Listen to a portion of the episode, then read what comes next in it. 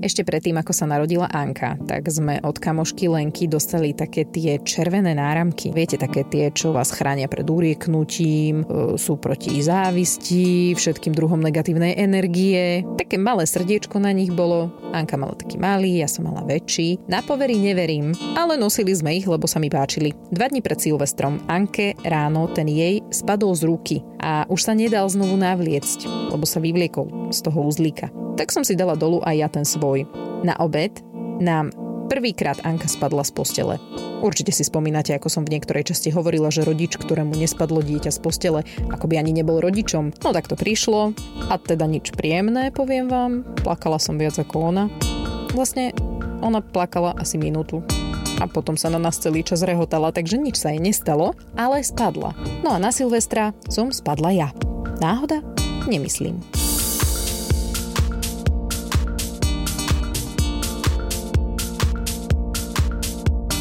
Nie, nebojte, toto nebude časť o magických účinkoch povier, toto bude časť o tom, ako sme si užili Silvestra.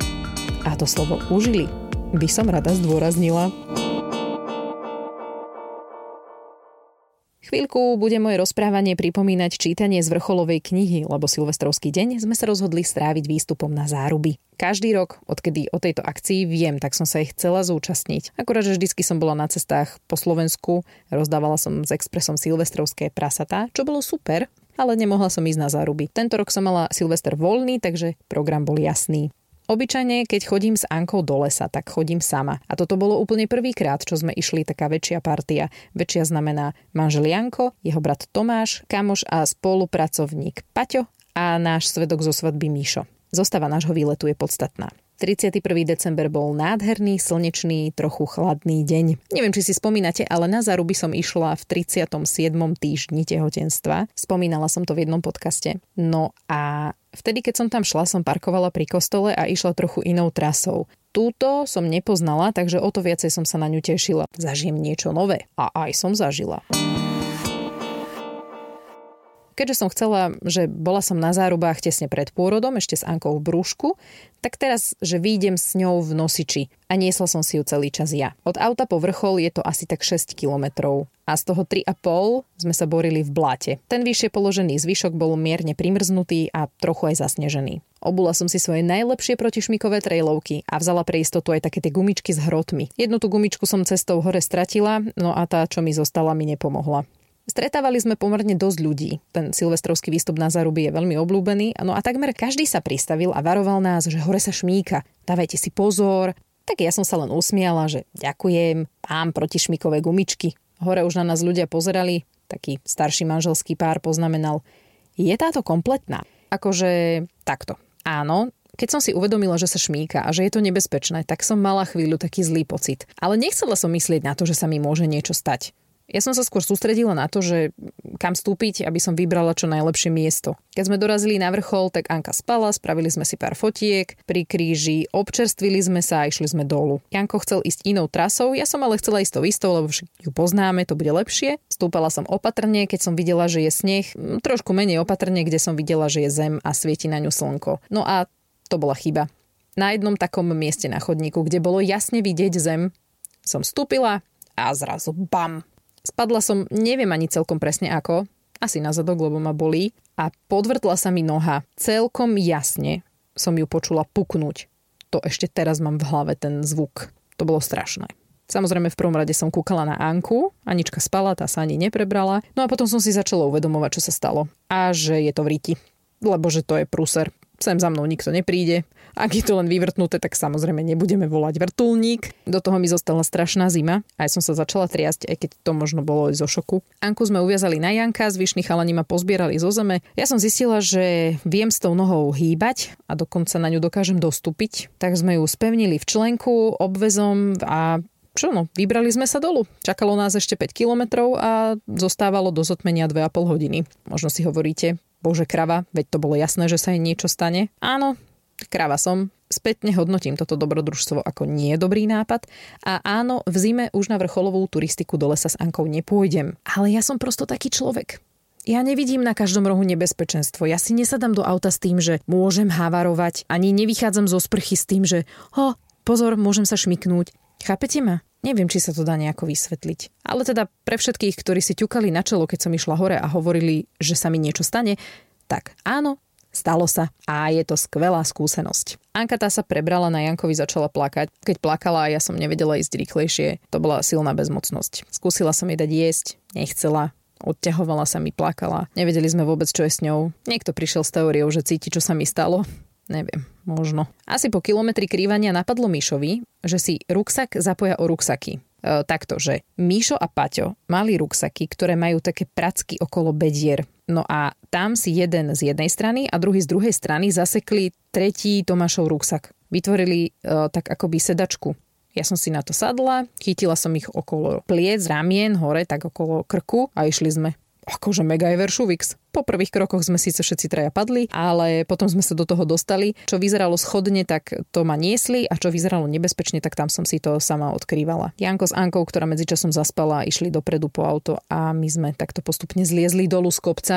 Akože chalani, keby ste ma neodniesli, tak ja som tam asi dodnes. Fakt si neviem predstaviť, ako by som išla dole. Cestou do Trnavy som ešte v aute premýšľala, či ísť na urgent alebo nie, lebo však je situácia, aká je. A ak to mám len vyvrtnuté, tak ako čo ich tam budem zbytočne otravovať. Máme kamoša Maťka, ktorý pracuje v Trnave na záchranke, tak som mu volala, že čo sa mi stalo, čo mám robiť. On, že odfoď mi to, tak som si dala dolu topánku, ináč dovtedy som to nevidela. No a mala som to také, že strašne napuchnuté z vonkajšej strany členka. Tam som mala takú akože bouliak svet. Maťko povedal, že ťažko sa vyjadriť podľa fotky, takže radšej nech idem na rengen. Tak sme sa vybrali na urgent do Trnavskej nemocnice. Janko zostal s Ankou v aute ja som si nasadila dve rúška pre istotu a sadla som si do čakárne. Išlo to pomerne rýchlo, po chvíľke prišla sestrička, spýtala sa, čo mi je, vzala si kartičku poistenca, to také čestné prehlásenie o tom, že som sa nestretla s nikým, kto mal COVID a čakala som tam, so mnou asi tak 6 ľudí. Asi 10 minút som sedela, keď ma zavolali dnu, ordinovala taká krásna mladá blondiava pani doktorka. Vyzula som si zablatené tenisky, inak akože strašne som sa hambila.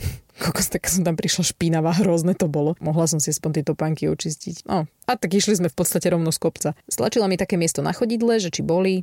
Roku nie. Potom hore pri kolene zvonku. Nie. Ale tak poslala ma na rengen, takže som prekrivkala cez chodbu, zazvonila som, ďalšia mladá pekná ma zrengenovala, vyšla som von na chodbu a čakala. Taký čudný pocit som v sebe mala. Strašne som chcela, aby to bolo iba vyvrtnuté, ale zase na druhej strane, ak je to len vyvrtnuté kokos, tak to som sem fakt nemusela chodiť a otravovať ich. Zavolali ma do ordinácie, doktorka si akorát dávala rukavice a hovorí mi, Nepoteším vás. Je to zlomené. A ja som si teraz predstavila, ako mi to ide naprávať. Oblial ma pot, ale teda našťastie iba to sádrovali. Výsledok silvestrovského výstupu na záruby. Zlomenina vonkajšieho členka bez posunutia kosti. To ma upozornila, že zatiaľ, ak sa to posunie, bude to treba operovať. No ak sa to neposunulo cestou zo zárub, tak asi sa to už neposunie. Aj sa ma pýtala, či chcem niečo od bolesti. Akože nechcem teraz strúhať frajerku, že pff, však to nič nebolo, vôbec ma to nebolelo bolelo, ale akože nebolo to nič strašné. To asi po tom pôrode mi teraz už nič nepríde strašné. Dostala som fraxiparín, nariedenie krvi, bárle, jednorazové široké nohavice a volala som Jankovi, aby po mňa prišiel k dverám, lebo že neprejdem. Kým som vyšla s barlami sem ku nám na tretie poschodie do bytu, tak sa stihlo vychladiť šampanské. Pripili sme si o 9. a lahli si s Ankou spať. Mňa a Anku zobudil o polnoci delobuch pred bytovkou. Janka toho som zobudila až ja, keď som sa mrvila v posteli. Zažalili sme si šťastný nový rok. Dali si pusu. Anka si dala jedno novoročné prso. A takto sme uslávili. Kým do roka 2021 vykročím pravou nohou, to ešte chvíľu potrvá. Čo na to táto? Kto ste z Trnavy alebo z okolia Trnavy, tak um, viete, že um, na Silvestra je jedna taká uh, celkom zaujímavá vec, celkom zaujímavá tradícia, výstup na záruby. Boli sme tam už viackrát, niekedy sme mali sneh, niekedy sme mali úplne že pohodičku, niekedy blato, no tak vybrali sme sa aj tento rok. Akurát, že sme tak rozmýšľali, že či ísť, neísť, lebo však je tá mánka, čo ja viem čo, ale tak chodíme s ňou po horách, tak si ju uviažeme, no tak pôjde s nami. No, nebolo to zrovna nejaké šťastné rozhodnutie, lebo dalo nám to zabrať. Ja samozrejme po chodníkoch moc nechodím, ja idem radšej cez les, ale Táninka a ostatní išli normálne po chodníkoch. Aj párkrát sa šmíkalo, ale len tak samozrejme, že len trošku šmíkla noha a išli sme ďalej. Tesne pod vrcholom Táňa tak zle stúpila, padla a si zlomila nohu. Zlomila si takú tú spodnú časť ihlice, čo ide do členka. A chvála Bohu, lebo do členka, respektíve v lítku máte dve kosti. Jednu píšťalu, to je tá nosná a druhú vzadu, takú tenku, to je ihlica, tak to je taká tá podporná a tá sa teda dole trošku zlomila No tak dobre, že mohla na ňu ešte trošku dostupovať, keďže to nebola tá nosná kosť, ale určite to nebolo len tak medlízať. Ale bola to sranda, lebo zrazu som len počul, že tresk. Kúkam, že čo je a Táňa tak kúka na mňa, že hm, ja už nejdem nikam.